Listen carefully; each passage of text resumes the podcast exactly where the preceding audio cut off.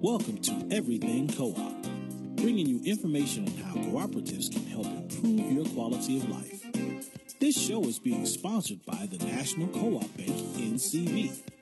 The NCB is dedicated to strengthening communities nationwide for the delivery of banking and financial services for the nation's cooperatives, their members, and other socially responsible organizations. For more information on the power of community ownership, visit ncb.coop. That's ncb.coop. Now stay tuned for your host, Vernon Oakes. Good morning, everybody. This is Vernon Oakes. On this great Thursday morning, we're going to have some rain here in the District of Columbia and, and around. So we're going to have rain that will nourish the soil so we can grow things. And today we have Brian Albert as our guest, who's with Equal Exchange, and they buy from farmers who grow things all over the world, and they give them a fair price for their products. Good morning, Brian. Good morning, Vernon. Thank you for having me today. Oh, thank you so much for taking out your time to be with us on the program this morning. You have a degree in accounting and food industry and used to work with Merrill Lynch. How do you how does that apply to equal exchange co-ops? I, I think on one level there's a lot that does apply, but I think what really attracted me to equal exchange were some of the things that did not apply. And what I mean by that is, you know, accounting numbers is numbers. Uh, any business needs to have uh, good, accurate uh, systems to track their business, their revenues, their expenses. But most of the other businesses I had worked in along the way were more of the uh, mainstream business model, where you know the the profits went to the few and and the work was done by the many. Okay. okay. All right.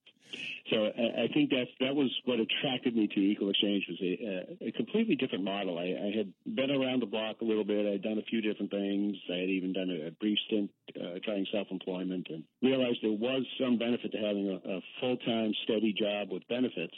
And uh, coming back into the workforce, I saw actually saw a, uh, an advertisement in print media, and I might be one of the last people on the planet to have found a job that way. Uh, Equal Exchange was looking for uh, what they were calling a controller at the point, mm-hmm. uh, at that point, and uh, I figured my skill set was there. But uh, as one does when you're looking for a new job, you, you start to do a little bit of the due diligence yourself and learn a little bit about the company. And I was just fascinated by the co-op model and uh, the mission of Equal Exchange. You know, I wanted to do something that was going to be a little bigger than than just counting the numbers work a day, work a day, work a day, and, right. and grind away. It's something that you know is a little bigger than me and, and bigger than just a typical day job. Brian, I want to go all the way back to the, the, the something you said first off, and that is you used to work for businesses where the profit went to the few people and the work was at the many, and and that's what most capitalistic model businesses are. There's a hierarchy, and the people that have capital put money into the business and then they get a return off of it. And I got an MBA, and most of the decisions were made with return on investment. What is gives you the best return on investment for the investors? Not necessarily what's best for the employees, or not necessarily what's best for your clients or your vendors, but what's best for the investors. Uh, and that was sort of that drove the decision model. So that is what most businesses in in the world, particularly in the U.S., that's the, what they're designed for. And Equal Exchange has a total different mission. And what's that? What what attracted you to Equal Exchange? Well, when I looked in and I, I started to learn a little bit about fair trade and paying farmers a living wage rather than uh, you know just trying to squeeze them for every nickel that you could. You know, actually paying the people who do the hard work on the, the beginning of the supply chain uh, a fair and living wage, and it just seemed like something something completely different. And the uh, the financials for Equal Exchange were such that I looked at profitability was fairly low. So I soon came to the realization that you know while Equal Exchange is a for-profit company, it's certainly not one that is profit motivated. Right. So you get lower profits, but you want to make sure that your vendor, the farmer, has a fair gets paid a fair wage for their product. I've had three other people from Equal Exchange on the show last December, and I got a lot of information about this fair trade, and it's sort of what I got was there are commodity indexes, and you you pay based on those indexes, not on how you can negotiate somebody down and keep negotiating them down. So you end up paying a fair price for the products, and that starts it. And then you get into this co-op model. Did you know about co-ops before you heard about Equal Exchange? I knew conceptually what a co-op was, and I thought it was kind of a you know a radical hippie idea. okay, well, you know, Brian, you knew more about it than I did.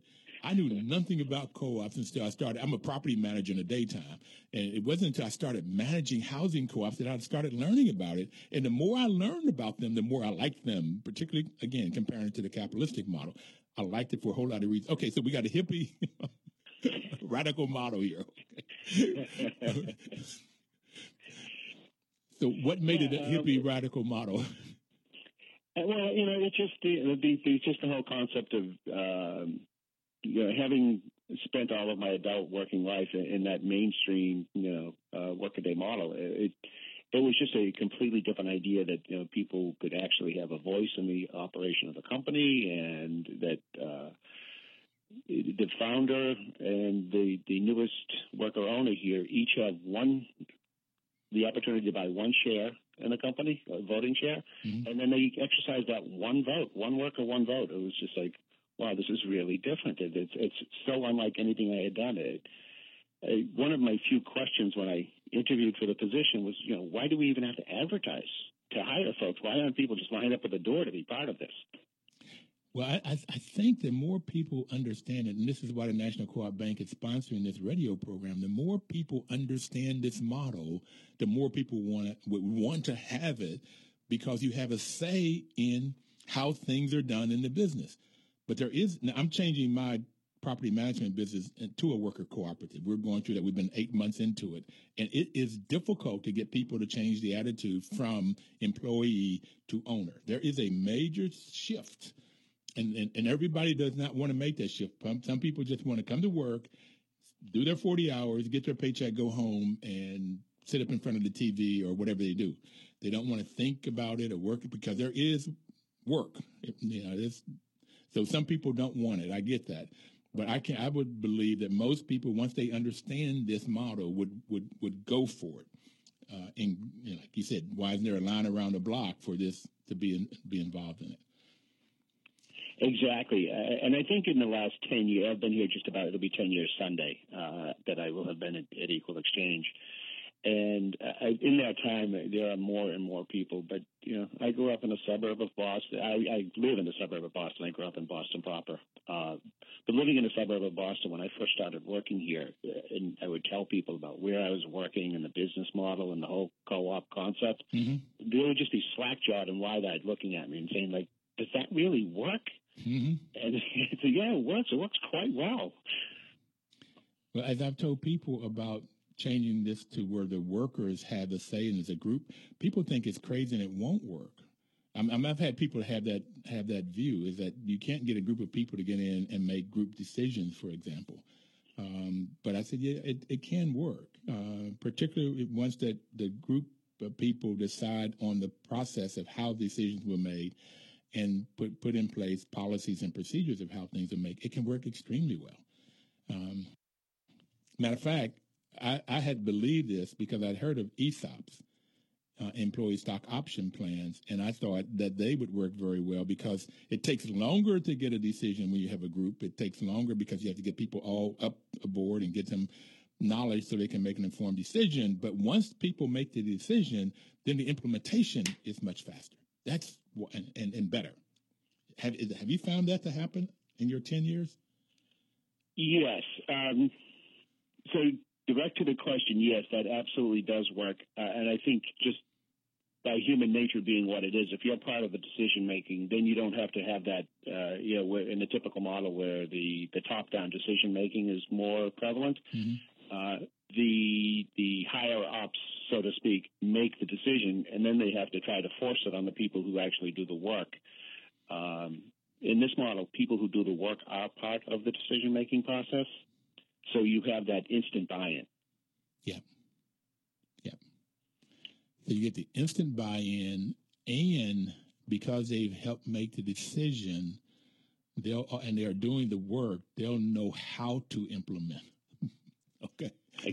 Exactly. Okay, that's why you get a better, better implementation because they're doing the work. They made a decision. They know how to do it, and they're right doing it. So it happens much, much, much, much quicker. Um, and let's, let's go back to counting the numbers. Uh, accounting my my I have a master's in math, and I thought I wanted to be an accountant uh, because of that skill set. So we have something in common here in the numbers. Um, so every business, whether it's a co-op or for-profit or nonprofit or capitalistic model or not, they have to have somebody to do the accounting it, just to how much you pay for things and how much you sell things for. How has that been for you at Equal Exchange? There, there are you know debits and credits and debits uh, debits and credits, and you know uh, those things happen all day long. Uh, there are a few unique things about Equal Exchange and you know pre-harvest finance, and again with the, going back to the fair trade model. Um, so there are some things to learn about that. So that to me was really interesting. I am the type of person that you know I don't want to just sit in there and, and be part of a machine and, and put the the green lampshade on and wear my visor and just do accounting work. Mm-hmm. So learning new things about it was really great. Um, and then the whole finance capital model. Um, can, can we, before you here. before you go to the financial capital model, what is it about the fair trade model? What what is it about those numbers you had to learn? What? Well, one of the tenets of fair trade is that the, the farmers will have access to pre-harvest finance, right? So, uh, like any farmer, uh, he or she only has act, makes money basically once a year when they're selling their crop, but they have expenses year round. So, how do they live uh, in the time in between harvests, uh, and, and how do they have access to money? Uh, in in the traditional model, they had essentially loan sharking arrangements. Uh, not to be too dramatic about it, but yeah, there were a limited number of of, ac- of uh, points of access where a small farmer could access and get uh, a loan, mm-hmm. and the people who generally provided the loans uh, were the same people that they would then have to sell their product to. And the, the coffee's grown in pretty remote areas, so you had limited access to market when it came time to sell your product it was again typically to the person who made the loan to you, and that person would often set the prices that weren't very great for the farmers. You know, we we, we have to take a break, but what what that reminds me of, and I think people can identify to this at least. I grew up in West Virginia, and my grandfather worked in the mines, and my father worked on the railroad, and we would buy our goods from the company store, and there was a owe my soul to the company store kind of model where you they would you go there and you buy your food or your clothes and you buy higher, you, you pay more for them and then they would take it out of your paycheck. And more often than not, you would have you may not even get a paycheck because you owe them everything. I owe my soul to the company store, and it would be the same thing from the farmer farmers. You're saying that, but we're going to take a break, and we'll be right back. I want to get more into this harvest finance, and then go to the, some other things that you're talking about with with financing and accounting at Equal Exchange. We'll be right back. News updates on the web at WOLDCnews.com. Information is power. That's WOL's motto, and that's NCB is sponsoring this program. So give you the information where you'd have the power to start a start a worker cooperative. Uh, most co-ops uh, are formed to solve some community problem. So if you have a problem in your community, if two, three, four of you get together to start a business, you could go to the U.S. Federation of Worker Cooperatives, and they have people that will help you to give you the technology to know how to start a business. And there's some people around the community, the Cooperative Development Foundation. They have funds available to help uh, seed money to start a business. So there's people around to help start businesses. In New York, uh, they put a million dollar a year for five years to help worker co-ops get started. So there's uh, in Madison, Wisconsin, I think they put up 1.2 million last year, and they're going for 2.4 million this year to start worker co-ops. So we would like to try to do the same kinds of things here in the Washington D.C. metropolitan area to see if we can get seed monies to help start worker cooperatives. And one worker cooperative that I really like is Equal Exchange. And we have Brian Albert on the phone with us today. He is talking about, he is their finance uh, director of finance. So we're talking about the, the normal accounting functions, finance functions. And he was talking about harvest financing before we went back. And I was relating that to owing my soul to the company store, which was what would happen in the mines of West Virginia on the railroad where my father worked. And so these same farmers would owe their souls to the people that loaned them the money and bought their products. And normally it was at prices or interest rates that were beneficial to the person that was loaning the money, detrimental to the farmer. Have I got it right, Brian? Yeah, the just one nuance is it's pre-harvest finance that uh, is part of the fair trade model. Okay, so how does that work to get them out of this loan sharks? There are a couple of entities that we work with. There's uh, one here in the U.S., uh, based in Cambridge, Massachusetts, and uh, another in the U.K. that will advance money to the farmers just based on the fact that they have a contract with Equal Exchange. And that will allow them to access up to 60% of the value of the contract. So they'll have money in cash flow uh, during the time of year before the harvest. And then when the harvest comes in, they sell the product to us, they make their delivery, and then we make arrangements for them to receive the final payment, the, the additional 40% um, less than nominal interest amount, and then we pay the people who provided the finance. And in some cases, we actually do some pre-harvest financing ourselves directly to uh, some of the farmer co-ops that we work with. Um, do you feel like you can talk about the differences in the interest rates when they were with the loan sharks versus the pre-harvest financing that you all helped them get? Uh, I know that they are significant. I think, quite frankly, uh, the, on the uh, director of purchasing and, and the purchasing uh, people that we have probably could speak better to it. But okay. I, I, know that you, we're talking. You know, you go from four or five, maybe six percent, depending on the the entity, uh, relative to a double digit interest rate, and and in high teens, I think was not unusual. But, uh, you know, I can't. Okay. Nothing I could be swear to in court, but uh, okay. outrageous so, amount of interest. So even if it were sixteen percent before, it could be six percent now, which is a ten percent spread, which is more than significant. Okay. Absolutely. Okay. Yeah. I, I, just wanted some sense of it. I won't hold it to hold you to being exact in court or here. Okay. but get some sense that if you had to pay sixteen percent, and you can get financing for a car versus six percent or two percent or four percent, you know, it's a tremendous difference in how much you have to pay out. Um, so that people, again, the farmer in this case can have funds to help provide, uh, you said subsistence, but live every day. As a matter of fact, I don't remember who was on the program, and they one farmer described it this way: that they had monies, they could feed their family year round.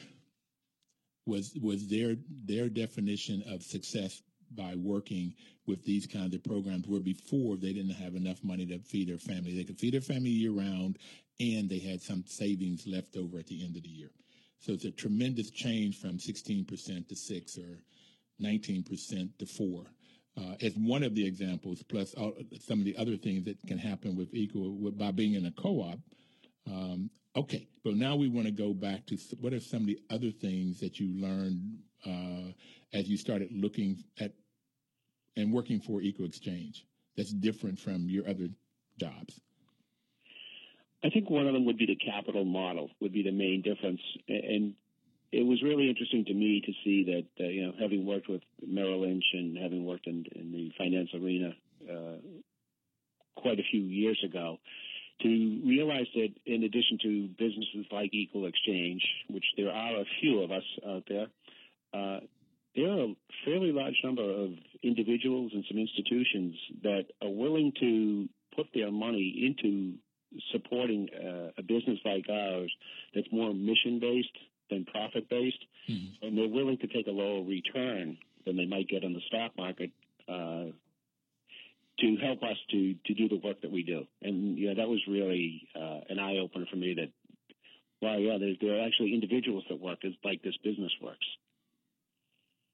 So you can have a, an investor. Is that is there a name for those investors that will will invest because of mission um, as opposed to profit? Yeah, the, the, well, there's SRI is the, the, term that's used in the industry. It's, socially responsible investing. Uh, so there are quite a few people, and there are some organizations and entities that that actually gather like-minded individuals in these types of arenas. Uh, so the, it's more the social return. It's knowing that you know money that I have is it's it's not going to make me rich, but it's going to help somebody else improve their life. Get to the point, like you just alluded to, the uh, people who are eking out a living and just barely on the sustenance level. Not the, the farmers aren't getting rich on this, uh, not by a long shot, but they are able to feed their families, and that's a great place to start. SRI, social responsible investing. And I noticed you said it may not get rich. I, I did a couple programs here by looking at money and and rich or what is it what does it really take to live? I mean, what do you really need? Um, and more often, if a person has what they already need and they're looking for a, a return off of their investment, but they don't really need a whole lot, or um, they're looking for enough return off of their investment to meet their needs so that they can say, okay, I can invest in something that's social responsible investment like Equal Exchange, and I might get a three, four percent return. Where in the in the market, I might get five, six, seven percent return, and that two, three, four percent return more than meets my needs or it meets my needs, and so that's fine. So you get people with a different attitude. I'm not trying to just gather more toys so that when I die, I can say I had more toys. Uh, but I'm really just trying to get enough to, so I can meet my needs and do something that benefits somebody else, social, responsible investment.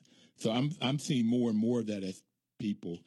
Um, what what always surprises me is when people that have more than they need, they have a billion dollars. If they invested at four percent, they have four hundred million dollars coming in without hitting a lick, and then they still want more and more and more and more. And I'm going, why? Why? A billion dollars. That's I think that's the nine zeros if I count that right. okay. I'd agree. Okay.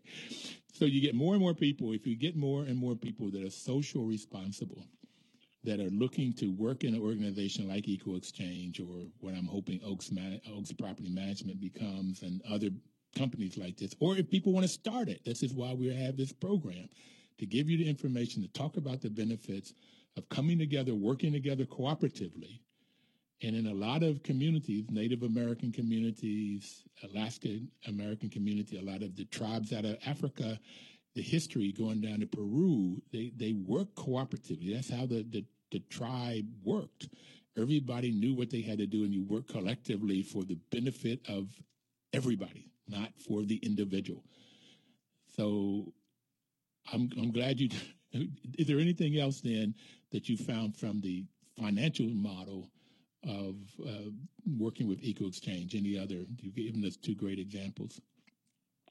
Well, just to circle back again, and just I want to maybe shine a light again on the fact that Equal Exchange, um, we target the profitabilities between two and five percent, right? And most companies would say, you know, boy, you just you just scrape and buy there at two to five percent profitability. Um, we have grown in the 10 years I've been here from $20 million to we're knocking on the door of $60 million in 10 years. The sales. So the sales you, you don't need to have an 8, 10, 12% profit to, to grow and to, to do well. But let me get there was 20 million of sales when you came, and now it's 60 million of sales. You treat you tripled yourself in 10 years. Yes. Okay. Wonderful. Wonderful. Yeah, yeah, it can be done. Well, I, two to five percent. If you can consistently do it too, and do good while you're making money, that's that's absolutely phenomenal. You're growing three times in ten years.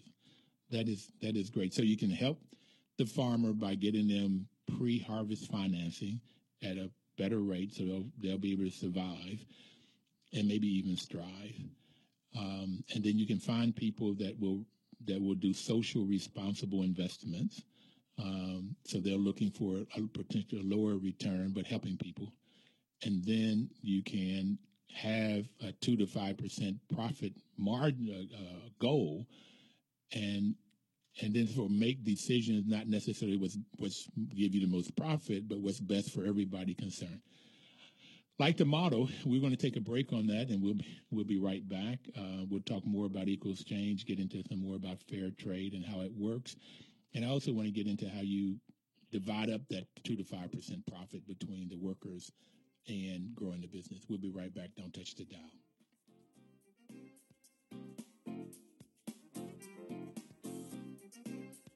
News updates on the web at WOLDCnews.com.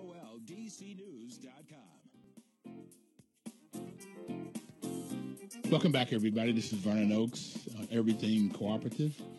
We're talking to Brian Albert from Equal Exchange, who uh, got a job which they call a comptroller. He's their director of finance. We've just talked about pre-harvest financing for the farmers and social responsible investment to, for them to get investing into Equal Exchange. Um, and they have a goal of two to five percent profit, and, uh, and with that is a that goal for their company is basically small. But if you look at two percent, they ten years ago when he when he started, they had twenty million dollars of sales. So during the break, I tried to do a little math. If they made three percent on twenty million dollars, that would be six hundred thousand dollars in profit if I did my math right.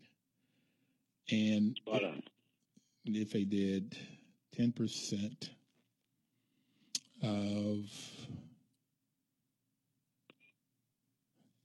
3% of $60 million is $1.8 million.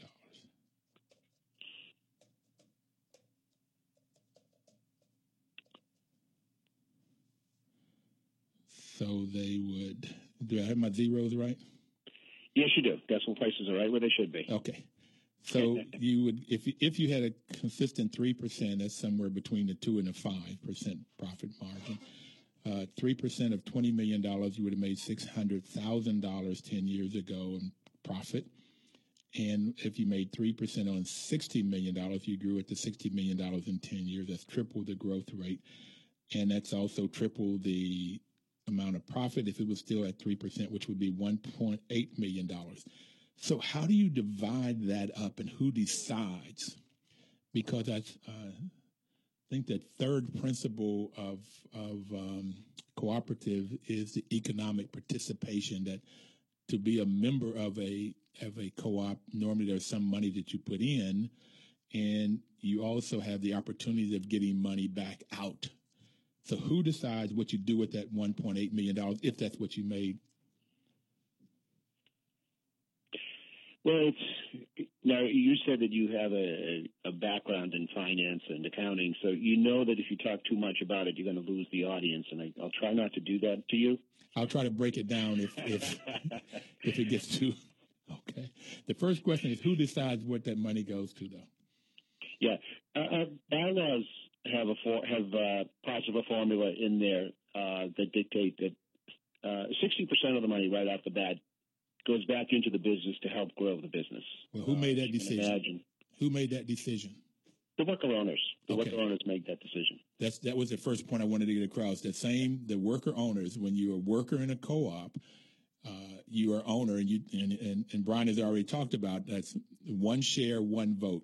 So when they're creating policies on who decides what happens to that 1.8 million dollars, those shareholders decide that and each one of them would come and vote. And so they have decided that 60% of the profit, uh, $1.8 million, stays in the business, right? Yes. Okay. What else?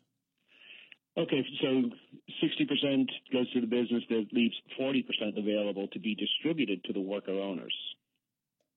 And of that 40%, uh, we base the distribution on the FTE, the full time equivalency status of the people who actually did the work at Equal Exchange.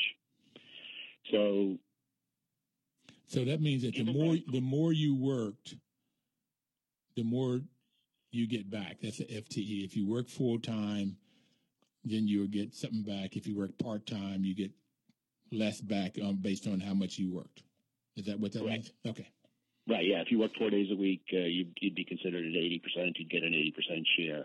Um, but then it's also there's uh, because of the growth we've had, uh, one of the side benefits of this growth is that we've had to or had been have been able to hire more workers. And during the first year, uh, you're not considered a full time worker owner. You're on track to become one. So there's a learning process about, uh, in my case, you know, what does it mean to be part of a co-op? Mm-hmm. Uh, we have educational components to that. Uh, but I don't want to go down that far, too far down that path. Well, I, I think the only thing that that that I really wanted people to understand is when you when you are hired at Equal Exchange, this is Equal Exchange rules that the worker owners have created. You cannot become an owner, and you can only become an owner after one year. And you're a worker, you're an employee, you get paid, but you don't share in the dividends, you don't have a vote, you don't have a say, at least for one year. And you have to prove yourself by taking classes and by doing certain things, and you have a sponsor. I really like the program, okay? Brian, that's what I want you to hear. So there are some things you have to do to prove yourself that you will be a, a responsible owner. There, are, there is responsibility that goes with this. So I just want that point to be made, and and uh, and, so there is a vote that the members will vote to see if this worker will, if they really want this worker to become an owner, and that's based on behavior, what they've done, and what they've learned. All right, keep going. Okay, so let's just say that in the course of a year, 75% of the work was done by worker owners, uh, the other 25% by the folks that are on the worker owner track. And given the seasonality of our business, there are some temporary workers as well. So we would take the 40% and reduce it to the, by to 75% of that 40% and just then that is what is distributed to the folks that actually were worker owners during the course of the year. Okay, so it makes sense to me because I've already had this conversation before, and I like it. It was a it was a method to make sure that the current worker owners would not say, "Okay, I'm not going to let any more worker owners come in because I get a share of forty. I get the whole forty percent."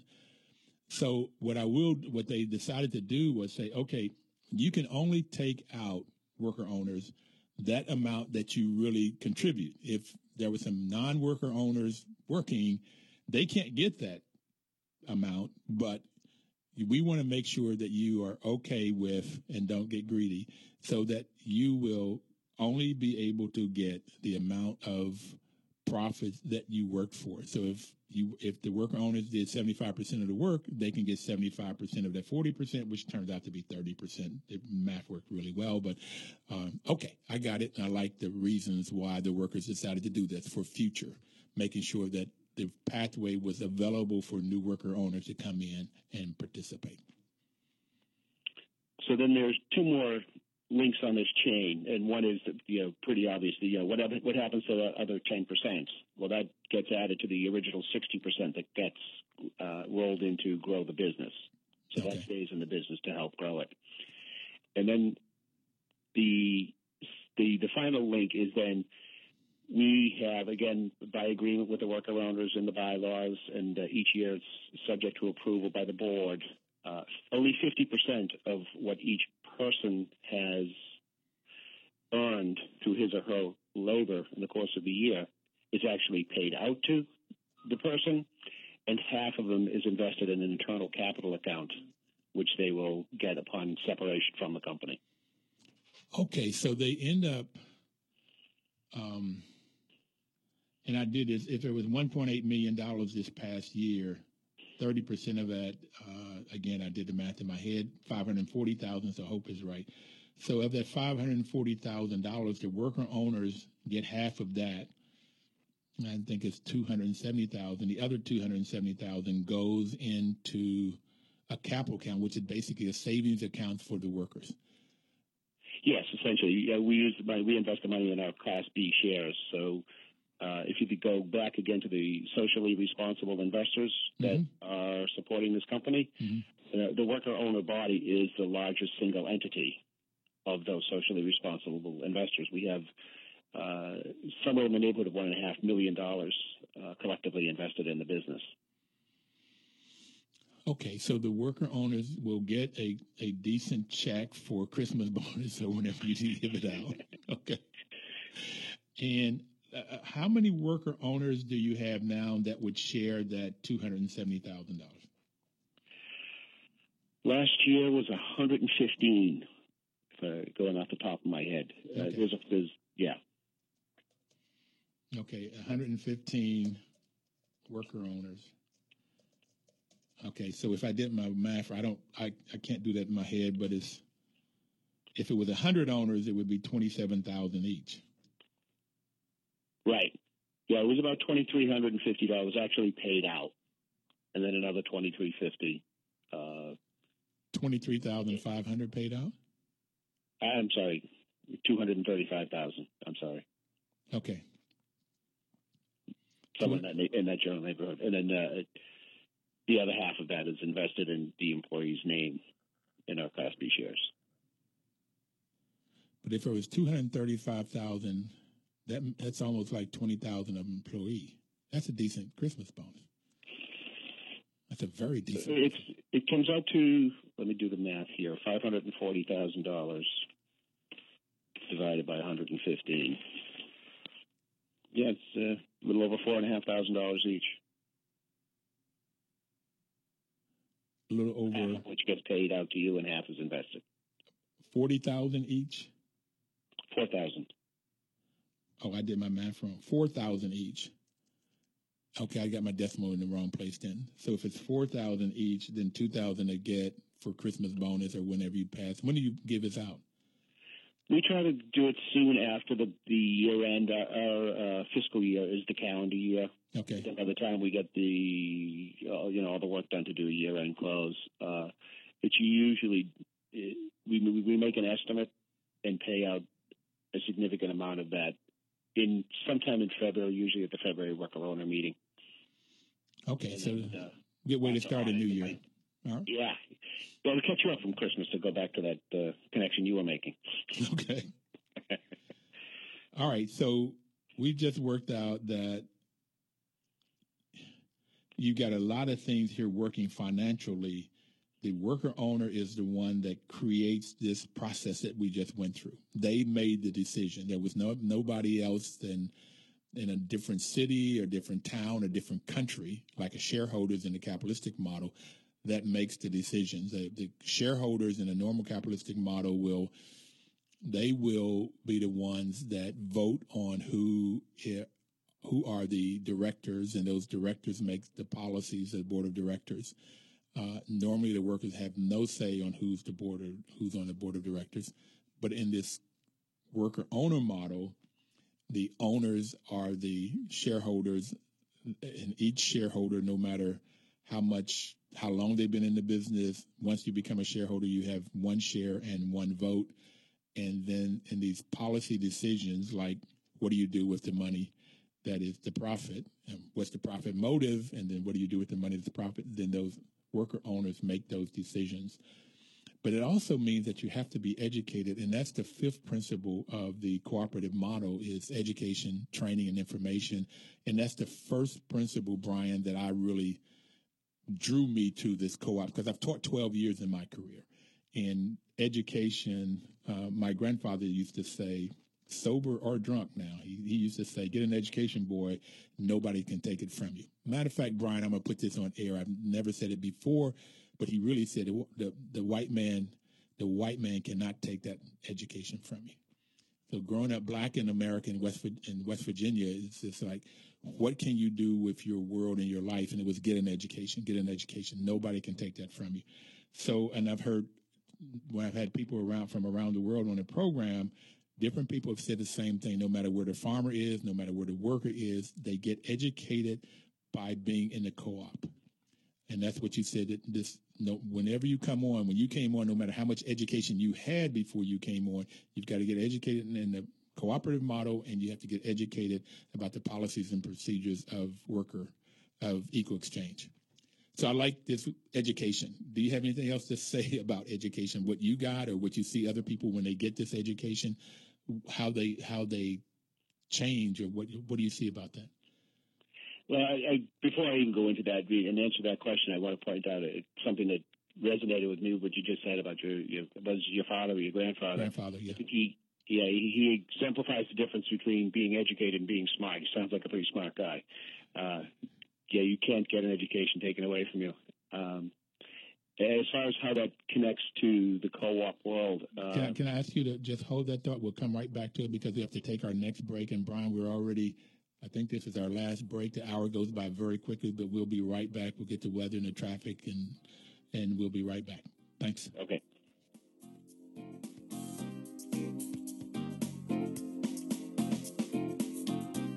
News updates on the web at WOLDCnews.com.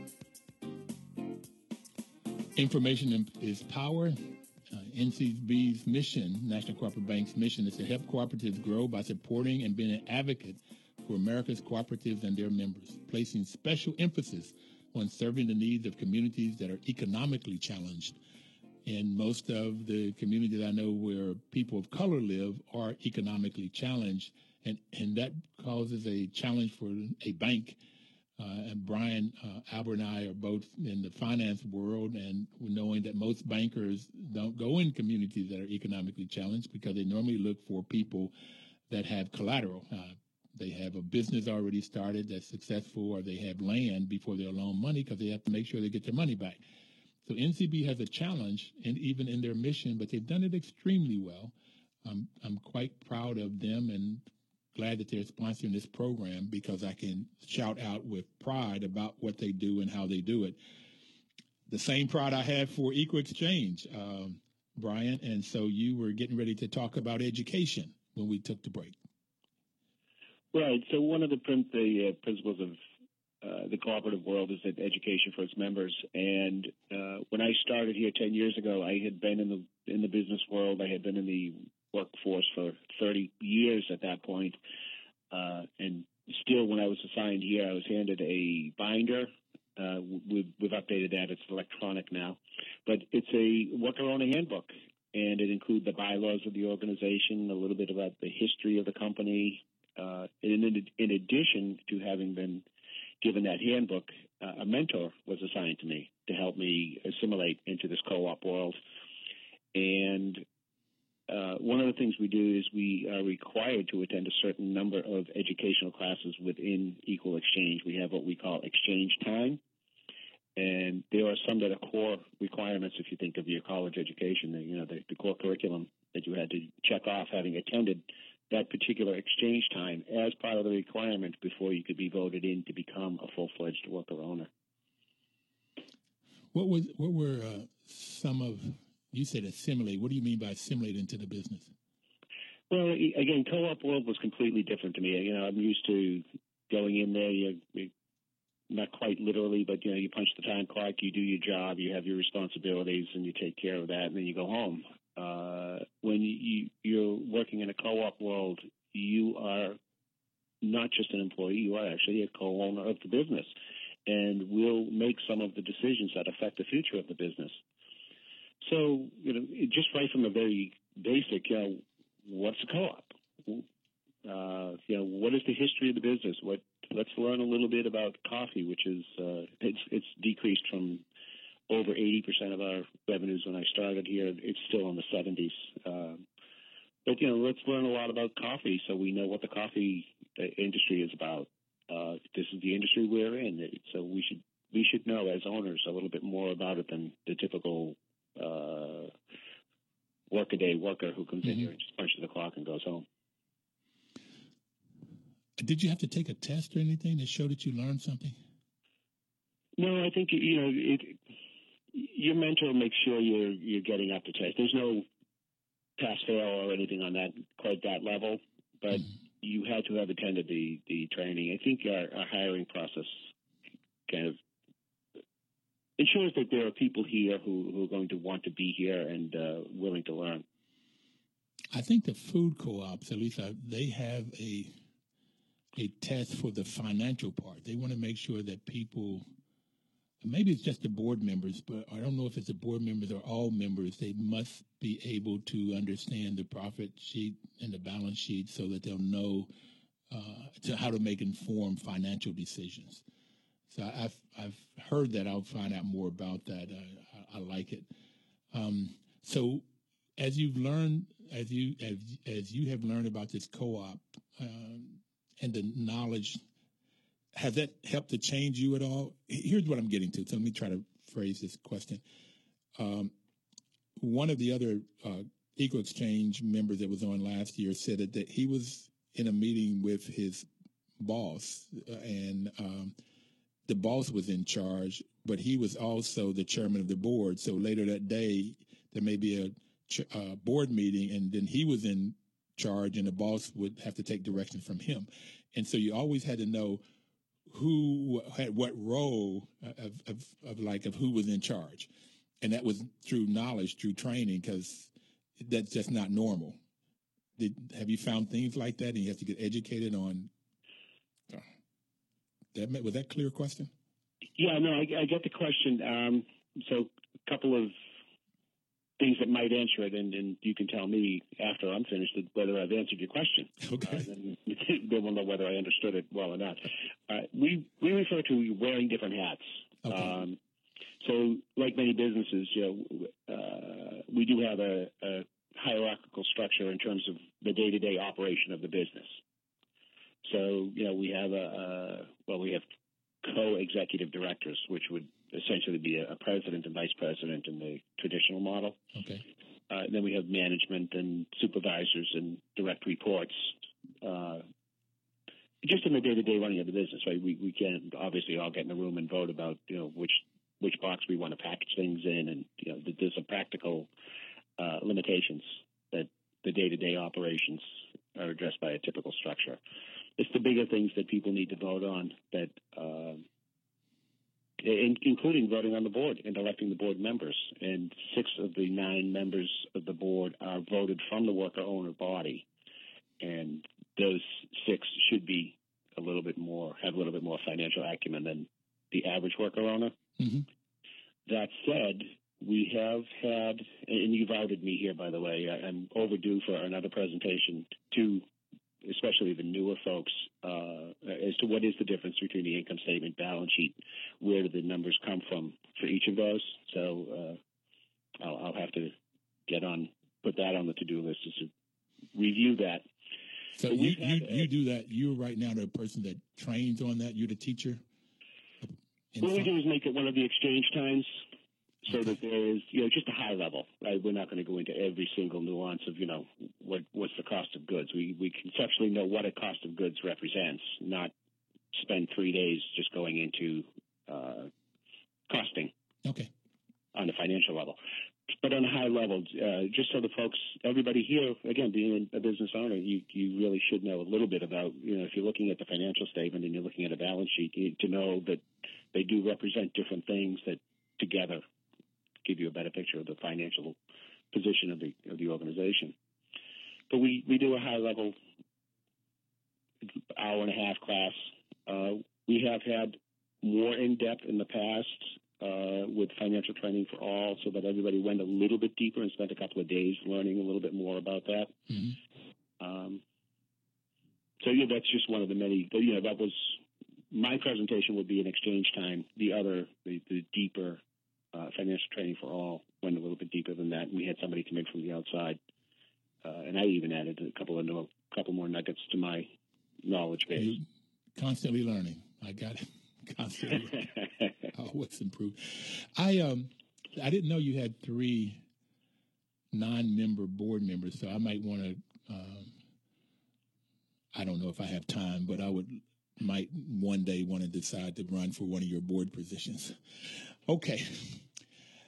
I want to go now to the principles. Uh, we only have about six more minutes here. Uh, the the cooperative principles. The first one is volunteer and open membership.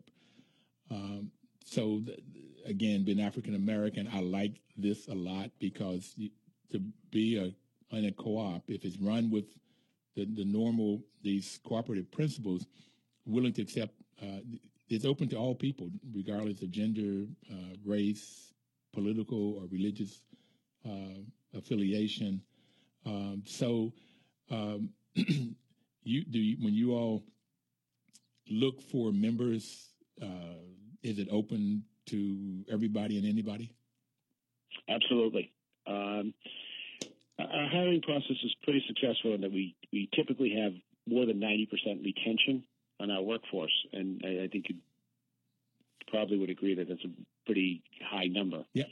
Uh, when we interview, uh, we look at 60% of what we look at is probably more related to the individual and their values, uh, fit team communication, those kinds of uh, soft skills, so to speak. Mm-hmm. And for only 40% is related to the job, you know, job related skills. Uh, so basically, you know, we're looking for people who are willing to to be here, to commit to being some, you know, part of something bigger than just a typical nine to five job and see you later, have a nice day. Uh, we we look for these people who are willing to to pitch in, to roll up their sleeves, and to make this thing work, regardless of where they come from or what they look like. All right. We only have, I was just told two more minutes, so I will go through these a lot quicker. The second one is Democratic member control. We've already talked about that one member, one vote. Uh, members' economic participation. We've talked about that one. There is some some pay in. I won't go through the details, but only to say that what I've learned before for Equal Exchange that people can do their buy in, they can pay it from their checks. Is that right?